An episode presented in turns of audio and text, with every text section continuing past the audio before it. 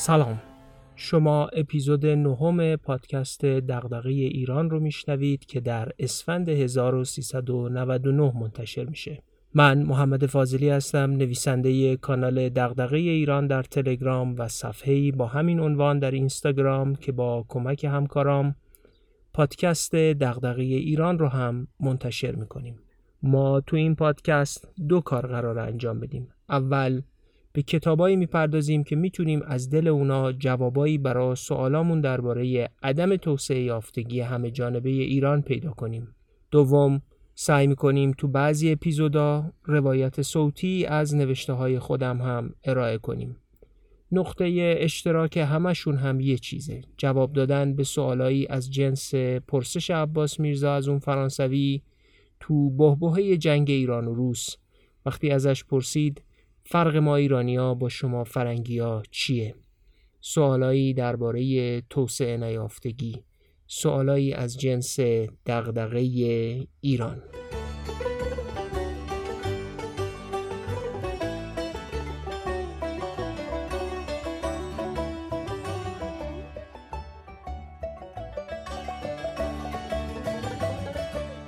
فرانسیس فوکویاما در کتاب نظم و زوال سیاسی توسعه سیاسی رو ظهور سه پدیده می‌دونه. اول پیدایش دولت دوم حاکمیت قانون و سوم پاسخگویی دموکراتیک دولت. من تو اپیزودهای هفتم و هشتم شرحی از دولتسازی در آلمان شکست دولتسازی در یونان اصلاحات منجر به ایجاد دولت قوی و مدرن و کارآمد در آمریکا و بریتانیا و چرایی شکست دولتسازی در ایتالیا به سبک کشورهایی مثل بریتانیا یا آلمان رو توضیح دادم. گفته بودم که فوکویاما بعد از تشریح فرایندهای موفقیت یا شکست دولتسازی در این پنج کشور اروپایی به کشورهای جهان در حال توسعه فعلی می‌پردازه حالا می‌خوام تو اپیزود نهم به شرح فوکویاما درباره دولت سازی در این دست کشورها و عواقبش برای توسعه اونها بپردازم. فصل 15 کتاب نظم و زوال سیاسی یعنی جایی که نویسنده ریشه های جغرافیایی، اقلیمی و ربط نهادها با ایده ها و تحولات تاریخی رو تشریح می‌کنه برای درک کتاب فوکویاما و بالاخص اهمیت این کتاب برای فهمیدن نهادها در کشورهای در حال توسعه امروز بسیار مهمه. بریم ببینیم فوکویاما درباره تاثیر این عوامل بر نهادهای سیاسی چی میگه و با این توضیح که الان می‌دونیم از نگاه نویسنده هایی مثل تریلین کارل در کتاب معمای فراوانی و همچنین خود فوکویاما در کتاب نظم و زوال سیاسی کیفیت نهادهای سیاسی یا همون ظرفیت دولته که سرنوشت توسعه رو در کشورها رقم می‌زنه. مونتسکیو متفکر فرانسوی قرون 17 و 18 میلادی معتقد بود که جغرافیا بر ماهیت نهادهای سیاسی کشورها اثر می‌ذاره. برای مثال او معتقد بود که ساکنان کشورهای گرم سیر همانند پیرمردان ترسو و مردمان کشورهای سرد سیر مثل جوانان شجاعند. آب و هوا و اقلیم و جغرافیا از نظر مونتسکیو بر شکلگیری استبداد در آسیا موثر بود و در مقابل وضعیت جغرافیایی اروپا رو به گونه می دونست که حکومت کردن از طریق قانون با حفاظت از دولت در تعارض نیست و بنابراین دولت‌های اروپایی به سمت حاکمیت قانون رفتند. در اصل مونتسکیو معتقد بود که جغرافیای کوچیک کشورهای اروپایی سبب شده که هیچ کدوم از این کشورها نتونن بر دیگران به طور کامل غلبه کنند و به همین دلیل نوعی توازن در اروپا حاصل شده اما در مقابل امپراتوری های بزرگی مثل چین، ایران و ترکیه که در فلات های باز و گسترده حکومت داشتند می‌تونستند به تمرکز قدرت نظامی دست پیدا کنند و از این طریق حکومت های مستبدی پدید بیارند. در کنار یه مثل مونتسکیو و کسای دیگری که به بحث جغرافیا و اثرش بر نهادها پرداختن. اقتصاددان هایی هم هستند که به این بحث ورود کردند و از نظر اونها هم آب و هوا و اقلیم و جغرافیا بر کیفیت نهادها تأثیر گذاشته. اما با این تفاوت که اونها سعی کردن توضیح بدن چگونه جغرافیا و اقلیم بر نهادها اثر گذاشته. برای مثال ممکنه بپرسیم که چی شده که در آمریکای شمالی یا همین کانادا و آمریکای امروز نهادهای دموکراتیک توسعه پیدا کردن و در آمریکای جنوبی نهادهای غیر دموکراتیک پدید اومدن استنلی انگرمان و کنت سوکولوف دو اقتصاددان معتقدند که وجود محصولات معدنی، مزارع وسیع و شرایطی که سبب می‌شد استفاده از برده در آمریکای جنوبی امکان پذیر باشه به توسعه نهادهای سرکوبگر در این قاره انجامیده اما در مقابل در آمریکای شمالی که کشاورزی خونوادگی توسعه پیدا کرد به تدریج نهادهای دموکراتیک پدید اومدن.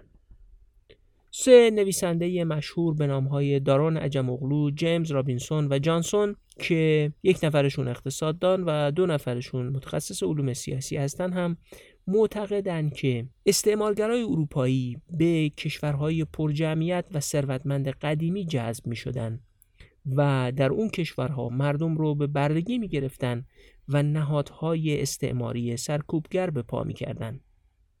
بعدا همین نهادهای استعماری مانع توسعه می شدن.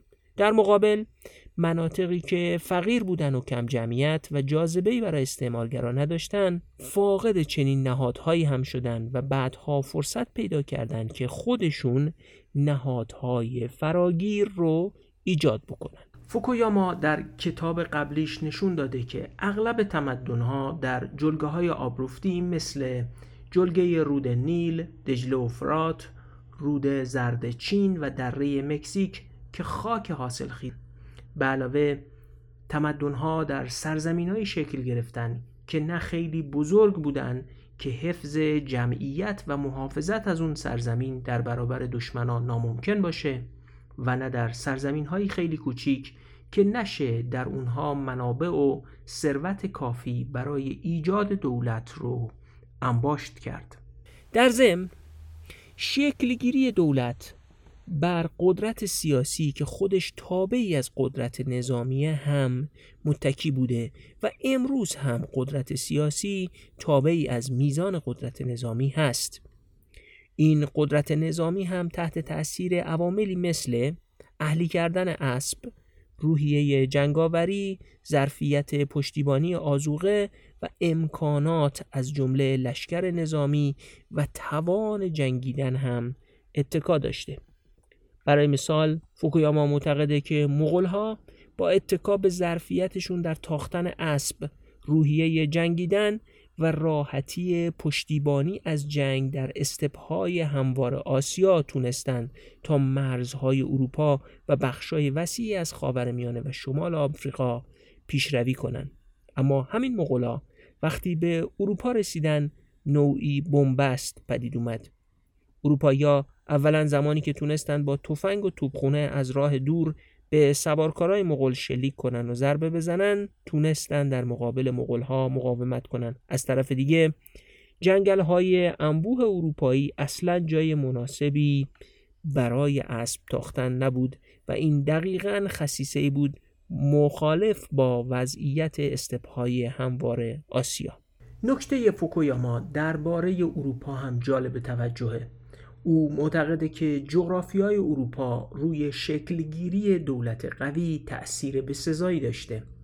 رقابت های سیاسی ملت های اروپایی و اینکه همشون نسبتا کوچیک و تقریبا یه اندازه بودن و هیچ کدوم نمی‌تونستن به راحتی بقیه رو تحت سیطره خودشون بگیرن سبب می شده که همشون مجبور باشن برای جلوگیری از نابودی و زوال خودشون توسط رقبا به تشکیل دولت قوی و تحت حاکمیت قانون بپردازند. به این عامل هم اشاره می‌کنه که وجود جزیره انگلیس که فتحش بسیار دشوار بود سبب شد ثروت و قدرت در این جزیره انباشته بشه و این کشور به عنوان وزنه موازنه در سیاست اروپا نقش بازی کنه.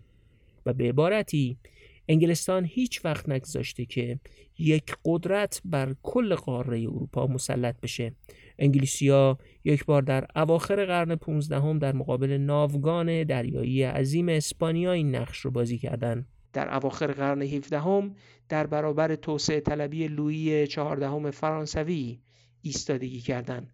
قرن 19 هم در برابر ناپلئون و قرن 20 هم در مقابل هیتلر اروپا رو نجات دادن.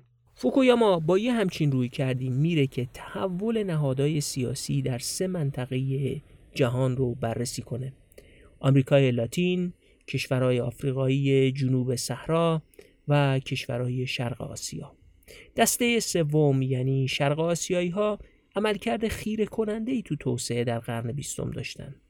کشورهای آفریقایی درست در مقابل اونها عملکردشون خیلی بد بوده. بالاخص بین سالهای 1960 تا 2000 عمده کشورهای آفریقایی عملکرد اقتصادی بسیار بدی داشتند و کشورهای آمریکای لاتین یه چیزی بین این دو دسته بودن.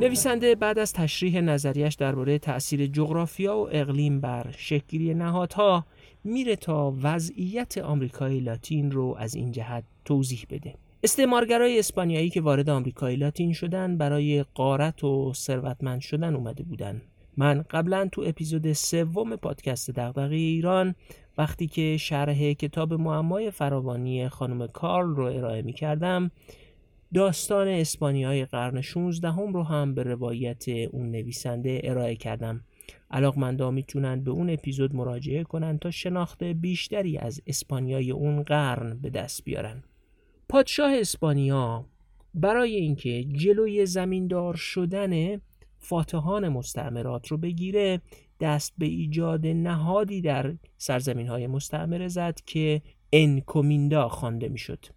انکومیندا در اصل اجازه نوعی از بردهداری بود. پادشاه به مقامات استعماری اجازه داده بود تا جمعیت بومی های آمریکای جنوبی رو برای کار سخت و در بدترین شرایط به کار بگیرن اونها هم بومیا رو برای کار در معادن و مزارع جابجا می‌کردن اما علیرغم میل پادشاه اسپانیا که نمی‌خواست هیچ وقت زمینداری در مستعمرات شکل بگیره به تدریج نوعی از زمینداری بزرگ هم در کشورهای آمریکای لاتین پدید اومد. واقعیت اقتصادی دیگری هم در سطح بین المللی شکل گرفت. روی نقشه جغرافیا یا روی تصور کره زمین مثلثی رو در نظر بگیرید که یک رأسش غرب آفریقاست رأس دیگرش اروپا و رأس سومش در برزیل. از آفریقا به برزیل برده صادر می شد تا در مزارع بزرگ کار کنند برده ها در مزارع برزیل شکر و محصولات کشاورزی مناطق گرمسیری و آمریکای جنوبی رو تولید می کردن. این محصولات به اروپایی از طریق صادر کردن محصولات تولیدی خودشون به آفریقا پول لازم برای صادرات برده بیشتر به برزیل و آمریکای لاتین رو فراهم می‌کردن به این ترتیب یه چرخه اقتصادی مبتنی بر بردهداری هم در سطح بین المللی شکل گرفته بود آب و هوای مناسب آمریکای لاتین برای کشت در قالب مزارع بزرگ بسیار مناسب بود و تجارت برده هم رونق داشت. گسترش کشت پنبه در ایالات متحده یا آمریکای امروز هم تقریبا تحت تاثیر چنین فرایندی بوده. نیروی کار برده ها در مزارع پنبه به کار گرفته می شدن. پنبه به صنایع تازه رونق گرفته نساجی انگلستان صادر می شد و کالاهای تولیدی در انگلستان برای خرید برده بیشتر در آفریقا و ارسال برای کار در آمریکا استفاده می شد. جالب اینه که اسپانیایی با حکومت اقتدارگرا و فقدان ایده های دموکراتیکشون و انگلیسی هایی که فیلسوفایی مثل هابز و لاک داشتند و ایده نهادهای دموکراتیک رو داشتند در نهایت جفتشون در قاره آمریکای شمالی و جنوبی برای منافعشون کار یکسانی کردن بردهداری نکته مهمی که فوکویاما برش تاکید می‌کنه اینه که تمدنهای آمریکای لاتین مثل آزتک ها، مایه ها و اینکا ها علا رقم این که در مقایسه با تمدن سرخپوستای آمریکای شمالی سازمان یافته تر بودن اما هیچ وقت نتونسته بودن دیوان سالاری و دولتهایی مثل چین و ژاپن ایجاد کنن تمدنهایی مثل چین و ژاپن تونسته بودن بروکراتای آموزش دیده پدید بیارن بروکراتایی که خط بلد بودن و یه هویت مشترک فرهنگی هم بینشون خلق شده بود. به همین دلیل اروپایی ها هیچ وقت نتونستن کشورهایی مثل چین یا ژاپن رو کاملا مستعمره کنن اما امپراتوری های آمریکای لاتین مثل آزتک ها، مایه ها و اینکا ها علا رغم وسعتشون و علا رغم جمعیت زیادشون هم ضعیف بودن و هم به گروه های قومی و قبیله‌ای متعدد تقسیم می شدن که با همدیگه هم تضاد داشتن.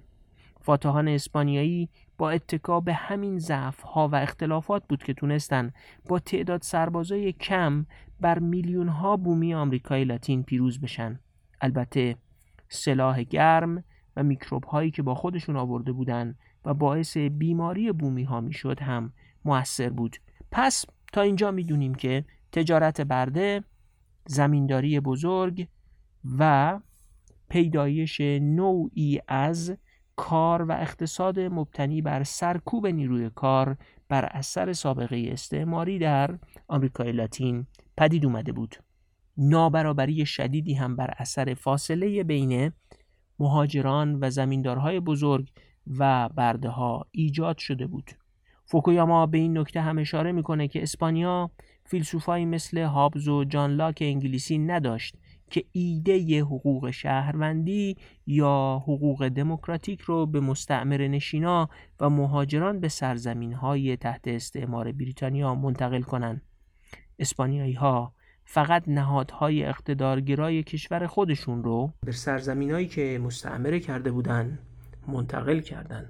پس تا اینجا می‌دونیم که از نظر فوکویاما جغرافیا و آب و هوا که توسعه نوعی از زمینداری و کشت محصولات رو ممکن می کرد به علاوه تاریخ استعمار که تجارت برده رو بین آفریقا و آمریکای جنوبی توسعه می‌داد و توسعه اقتصادی در اروپا که می‌تونست رونق تجارت برده رو برقرار کنه باعث توسعه نهادهای استعماری اقتدارگرا سرکوبگر و تشدید کننده نابرابری در آمریکای جنوبی شد.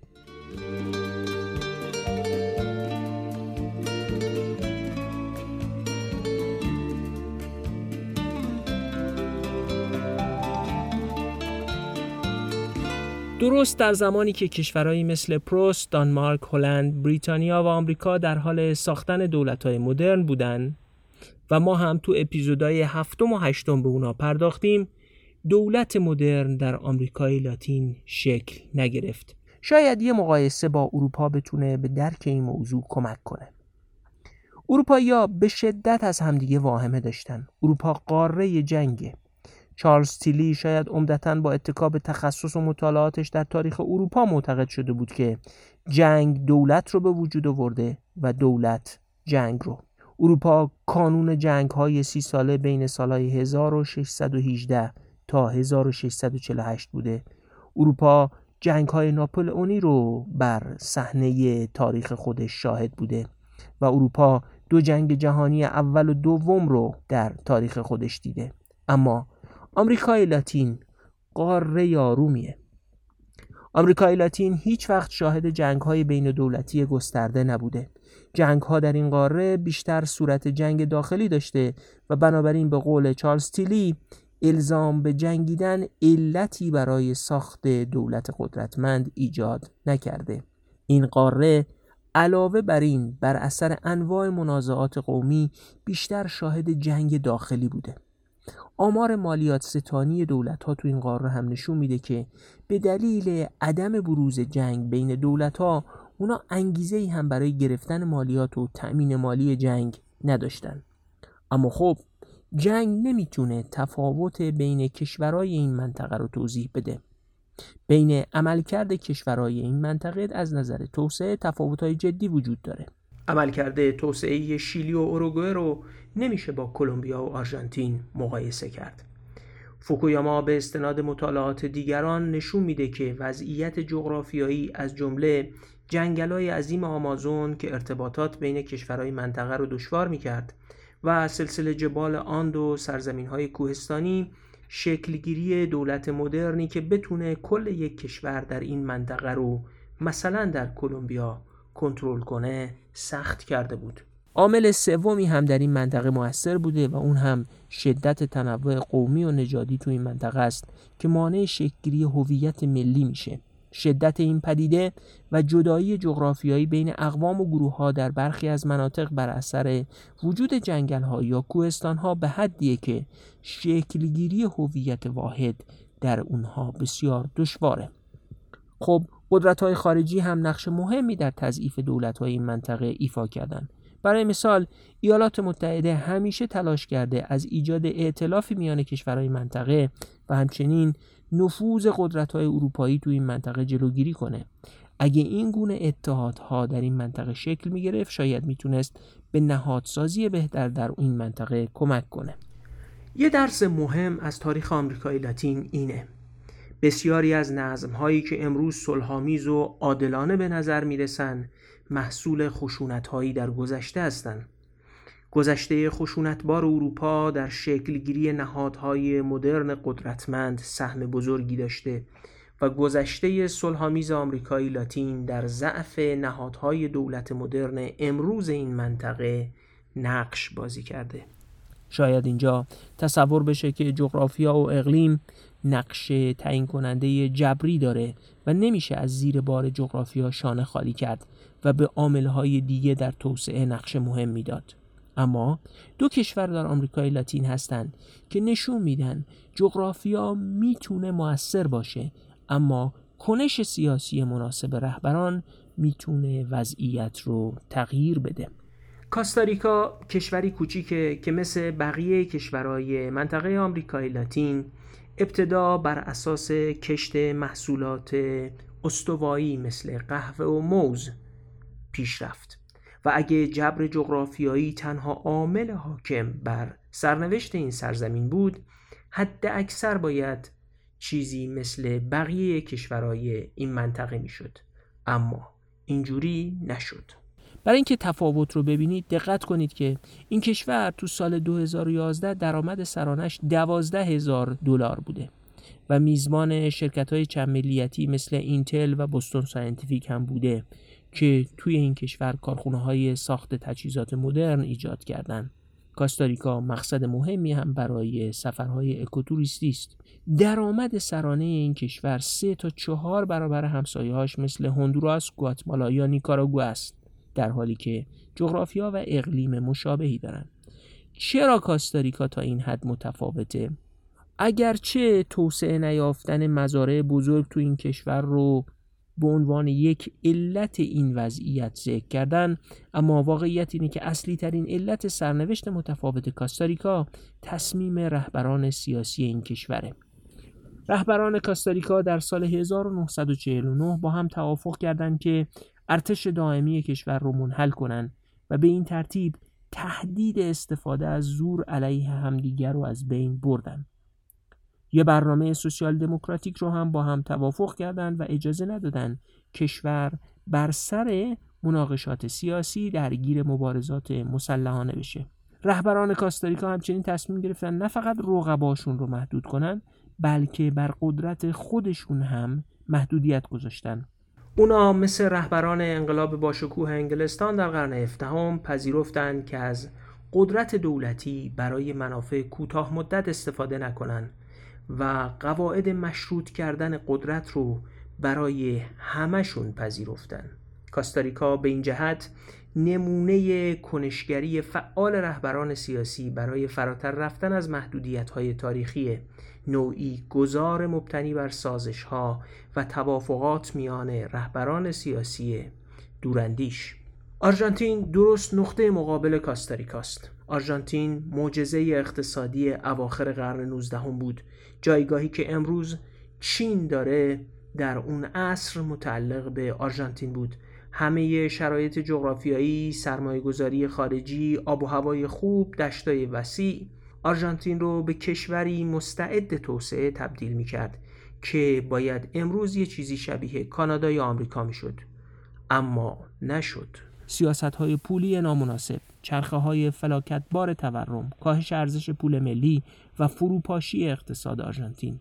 آرژانتین نمونه کلاسیک شکست سیاست های جایگزینی واردات و ایدئولوژی تشویق تولید داخلی بر اساس حمایت از صنایع فاقد قدرت رقابت هم هست. نمونه همچین سیاست هایی که در آرژانتین شناخته شده به حساب میاد تولید یه اتومبیلی به نام دیتلامنجر که هرگز در خارج از این کشور بازار پیدا نکرد اما همواره دولت از اون حمایت کرد. دو علت اصلی برای شکست آرژانتین ذکر شده. شکلگیری زمینداری بزرگ که یک گروه اقلیت زمیندار محافظ کار رو بر سرنوشت این کشور مسلط کرد. این زمیندارای بزرگ بر کشور حاکم شدن و نمونهشون فرماندار بوینس آیرس در سالهای 1835 تا 1852 بود. اونها برای حفظ منافعشون دست به هر نوع کاری می‌زدن از جمله فقط در یک مورد او گلوی 3765 مخالف رو برید. این فرماندار همچنین رویه ایجاد کرد که حامی پروری رو در آرژانتین گسترش داد. حامی پروری سنت رهبری شخصی و اقتدارگرای رهبران آرژانتین شد. این شیوه تا به امروز هم حتی ادامه پیدا کرده. به هر حال ترکیبی از زمینداری بزرگ و محافظ کاری زمیندارا ترکیب این زمینداری و محافظ کاری با اقتدارگرایی ارتش و احزاب حامی پرور در یک دموکراسی انتخاباتی بدون دولت قوی سبب شد که مجموعه ای از سیاست های اقتصادی بد بر کشور آرژانتین حاکم بشه. نهادهای سیاسی زوال پیدا کنند و آرژانتینی که در پایان قرن 19 هم کاندیدای تبدیل شدن به یکی از کشورهای توسعه یافته بود. ظرف یک قرن گذشته چرخه های متوالی فلاکت و بهبود اقتصادی رو تجربه کنه. موردهای کاستاریکا و آرژانتین حاوی یه درس مهمن و اون اینه که اثر جغرافیا جبری نیست و میشه از زیر بار جغرافیا و حتی تاریخ با کنش مناسب رهبران سیاسی بیرون اومد. و مدل آرژانتین نشون میده که یک کشوری که همه امکانات توسعه ای رو داره می‌تونه تحت تاثیر کنش نامناسب رهبرانش به فلاکت برسه. رهبران با کیفیت و دوراندیش که در لحظه تاریخی درست تصمیم درست بگیرن سرنوشت کشورها رو تغییر میدن. کاستاریکا در آمریکای لاتین و بوتسوانا در آفریقا هم همین گونهن که امیدوارم یه روزی تو همین پادکست دغدغه ایران به بررسی مورد بوتسوانا هم بپردازیم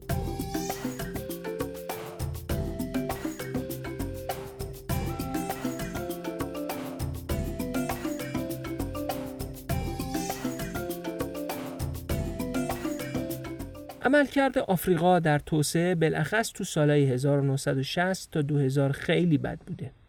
درست تو همون سالهایی که کشورهای شرق آسیا مثل کره جنوبی، سنگاپور یا هنگ کنگ که همشون هم سابقه استعماری داشتن در حال اوجگیری اقتصادی بودن وضعیت آفریقا خیلی نامناسب بود. برخی ها معتقدند که شدت منازعات قومی در این قاره و درگیری قبایل به عاملی برای توسعه نیافتگی تبدیل شده. اما محققی مثل پال کولیر که آفریقا شناس مشهوریه معتقد خود همین منازعات قومی قبیله هم محصول نهادهای سیاسی آفریقاست. رهبرای سیاسی آفریقا هستند که مردم و قبایل رو برای منافع خودشون تحریک می‌کنن. در ضمن ما کشوری مثل سوئیس رو در اروپا داریم که علیرغم تفاوت‌های قومی و زبانی زیاد ولی کشور توسعه یافته ثروتمندی شده. بنابراین نهادهای سیاسی کارآمد دولت مدرن می‌تونن بر شکافهای قومی قبیله‌ای زبانی و هویتی غلبه کنن اما چرا یه همچین نهادهای سیاسی مدرن کارآمدی تو آفریقا شکل نگرفتن نهادهای آفریقای امروز رو اصطلاحا نو پاتریمونیال یا پدرسالاری جدید مینامن یادتون هست که تو اپیزود ششم گفتیم که حکومت پاتریمونیال یا پدرسالار اون نوع حکومتیه که اعضای حکومت دوست و رفیقای خانواده حاکمن. و اینا حکومت رو در جهت منافع خودشون اداره می‌کنن. خصلت پدرسالاری جدید آفریقا هم تقریبا یه همچین چیزیه. اول اینجور حکومت ها شخص محورن. دوم استفاده گسترده حکومت از منابع دولتی برای جلب حمایت از خودش و گسترش ها میپروری تو این حکومت ها طبیعی و بدیهیه. سوم این حکومت ها اقتدار و توانایی قانونگذاری و مشروعیت اجرای قانون در محدوده سرزمینی حکومت خودشون رو ندارن. به عبارتی رهبر کشور آفریقایی می‌تونه مخالفانش رو دستگیر کنه شکنجه کنه و حتی بکشه. اما دولتش نمی‌تونه خدمات عمومی مثل بهداشت، آموزش و سیاستگذاری درست رو انجام بده. دولت های پدرسالار جدید ظرفیت مالیاتگیریشون هم کمه. جمعآوری مالیات اندکی رو هم که انجام میدن معمولا از طریق مالیات های غیر مستقیم انجام میدن. مالیاتی که از گمرکات و سایر موارد عوارض به دست میاد. خلاصه دولت کشورهای آفریقایی خصوصا تو جنوب صحرای آفریقا به معنای واقعی دولت های ضعیفن. این ضعف ریشه در سابقه استعماری این کشورها داره. اسپانیایی و پرتغالیایی که وارد آمریکای لاتین شده بودند با طلا، نقره، شکر و محصولات استوایی قابل فروش و به دست آورنده ثروت مواجه شدند. بنابراین بنا براشون میصرفید که تو آمریکای لاتین برای دولت سازی خرج کنند دم و دستگاه اداری پدید بیارن و برای قارت آمریکای جنوبی به این دستگاه دولت تکیه کنند اما آفریقا که تو موج سوم استعمار و اواخر قرن 19 هم وارد دنیای استعماری می‌شد یا همچین منابعی نداشت. آفریقا به معدن طلای استعمار تبدیل نشد. برای اروپاییان نمیصرفید تو کشورهای آفریقایی هزینه تشکیل دولت بدن در حالی که بریتانیا در هنگ کنگ بندر ساخت یا در هند یک دستگاه اداری عظیم و ارتش هندی انگلیسی پدید آورد هرگز برای کشورهای آفریقایی همچین کاری نکرد. اونا اغلب ترجیح دادن آفریقا رو با استعمار غیر مستقیم کنترل کنن. یعنی هزینه دولت سازی رو ندن اما حد اکثر منافع اقتصادی رو از آفریقا به دست بیارن. حکمرانی غیر مستقیم و از طریق نگه داشتن نهادهای سنتی آفریقایی و بازگذاشتن دست حاکمان محلی ولی تحت نفوذ کشورهای اروپایی مدلی از استعمار بود که در قاره سیاه به کار برده شد. اروپایی دست دو عده رو در آفریقا باز گذاشتن اول برخی مقامات استعماری که از خود اروپایی ها بودن و حد اکثر قصاوت رو هم به خرج می‌دادن و آفریقا رو غارت می‌کردن.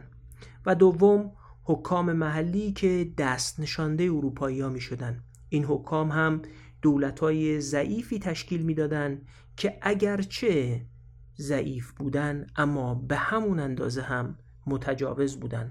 اروپایی در قیاب حضور سنگین خودشون بر سلسله مراتبی از ریش سفیدای روستایی، افراد سرشناس، روحانیون و رؤسای محلی برای اداره کردن آفریقا تکیه می‌کردن. در اصل اونها در آفریقا دولت نساختن. بر حکام محلی تکیه کردند تا از طریق اونها مالیات بگیرن. و به عبارتی از یک طرف نظم سیاسی سنتی آفریقا رو به هم زدن و نظم سیاسی مدرنی هم ایجاد نکردند. میراث دولت سازی استعماری در آفریقا به این ترتیب درست برخلاف میراث دولت سازی استعماری در کشورهای مثل کره جنوبی، سنگاپور، هنگ کنگ یا هندوستان بود. استعمار در این کشورهای دسته دوم عمدتا در شرق آسیا و جنوب آسیا دولت‌های نسبتا قوی پدید آورد که بعدها به کار توسعه همه این کشورها اومد. نکته جالب اینه که فوکویاما میگه مشکل آفریقا دموکراسی نبود و کشورهایی مثل کره جنوبی، تایوان، سنگاپور، مالزی و چین و اندونزی در سالهای اولیه بعد از استعمار وضعیت دموکراتیک بسیار بدتری نسبت به کشورهای آفریقایی داشتن. اما عملکرد اقتصادیشون درخشان بود. به عقیده او شرق آسیا چیزی داشت که آفریقا هیچ وقت نداشت. دولت منسجم قدرتمندی که بتونه خشونت رو مهار کنه و سیاست های اقلانی اقتصادی رو در کشور به اجرا در بیاره. فقدان یه همچین دولتیه که کشوری نفتی مثل نیجریه رو پدید میاره. نیجریه کشوریه که در فاصله سالهای 1970 تا 2000 در مدت سی سال 400 میلیارد دلار نفت فروخته. اما با این حال توسعه متناسب اون ایجاد نشده و درگیر فساد عظیمی هم هست. گفتن یه داستان از قول فوکویاما بد نیست. اواسط دهه 1970 دولت نظامی نیجریه تصمیم می‌گیره که 16 میلیون تن سیمان برای تکمیل تأسیسات نظامیش بخره. همین سبب میشه که واردات سیمان در این کشور چهار برابر بشه و ظرف یک سال کشتی های زیادی تو بندر لاگوس پهلو می‌گیرن. اما این کشتی ها تا یک سال بعد هم هنوز نتونسته بودن بارشون رو خالی کنن. در واقع نیازی به اون مقدار سیمان اصلا وجود نداشت. معلوم شد که مسئولای دولتی اون مقدار زیاد سیمان سفارش داده بودن تا بتونن هزینه دیرکرد تخلیه بار کشتی ها رو به جیب بزنن. سیمان تو مخازن کشتی ها موند و سفت شد و بخشیش رو هم تو بندر دفع کردن و بندر هم آلوده شد. نیجریه هم مثل خیلی کشورهای آفریقایی تنوع قومی شدیدی داره و از 250 قومیت تشکیل میشه. همینها ابزاری برای سیاسیون جهت منافعشون هستن. جالب اینه که فوکویاما معتقد نظام نیجریه علا رقم همه اینها یه ثبات نسبی داره. این ثباتیه که ائتلاف نخبگان رانتخار پدید آورده. نخبگان رانتخار فهمیدن که در صورت استفاده از خشونت علیه همدیگه سهمشون از کل کیک اقتصاد کاهش پیدا می‌کنه و در اصل درست برخلاف بریتانیا و آمریکا که در اونها اعتلاف هایی برای اصلاح وضع فساد و ناکارآمدی تشکیل شد در نیجریه ائتلافی برای تداوم فساد و بهره بردن از منافع رانتی ایجاد شده.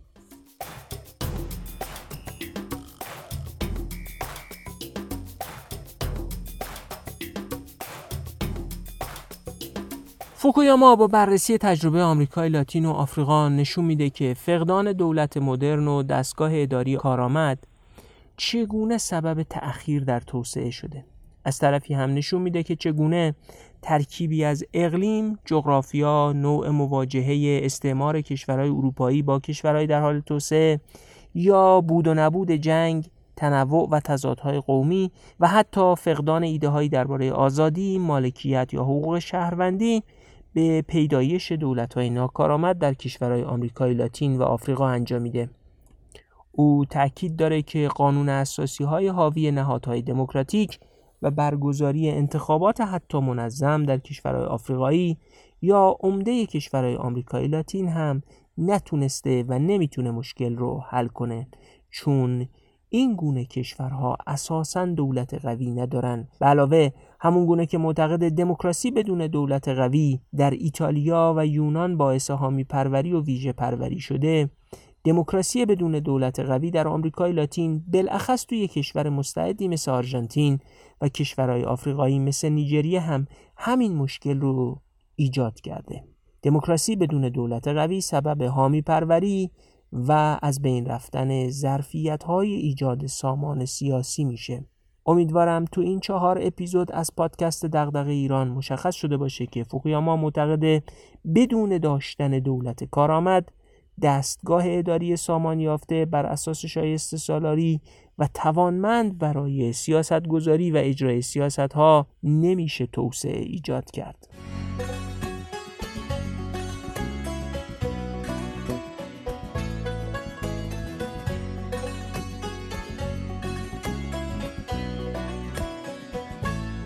خب اپیزود نهم پادکست دغدغه ایران رو با مرور شرح فرانسیس فوکویاما بر تاریخ دولت و توسعه در آمریکای لاتین و آفریقا شنیدید. ما دو اپیزود دیگر رو هم با این کتاب در خدمت شما خواهیم بود و در اصل سال 1399 رو با کتاب فوکویاما به پایان می‌بریم. امیدوارم کار ما رو برای فکر کردن به مسائل توسعه و پیشبرد اون مفید یافته باشید و افتخار داشته باشیم که در اپیزودهای آینده هم شما شنونده ما باشید. خوشحال میشیم که کار ما رو به دیگران هم معرفی کنید. قبلا هم گفتم ما با انتشارات روزنه هماهنگ کردیم و لینکی در Castbox و کانال تلگرامی پادکست دغدغه ایران گذاشته شده که از طریق اون هر کسی علاقمند باشه کتاب رو بخره می‌تونه به سایت انتشارات روزنه مراجعه کنه و با وارد کردن کد یا کلمه دیران این کتاب رو با سی درصد تخفیف خریداری کنه. این لینک و کد تخفیف دیران هم تا پایان اسفند 1399 فعاله. شما می‌تونید پادکست دغدغه ایران رو روی شنوتو، Castbox، iTunes و Google Podcast بشنوید. روی تلگرام هم کماکان منتشر میشه و راه ارتباطی با ما هم ایمیل دیرانکست at gmail.com سلامت و سربلندی همه ایرانیا. بالاخص تو این ایام کرونا و در آستانه سال نو آرزوی قلبی همه اعضای تیم پادکست دغدغه ایرانه. خداحافظ تا اپیزود دهم.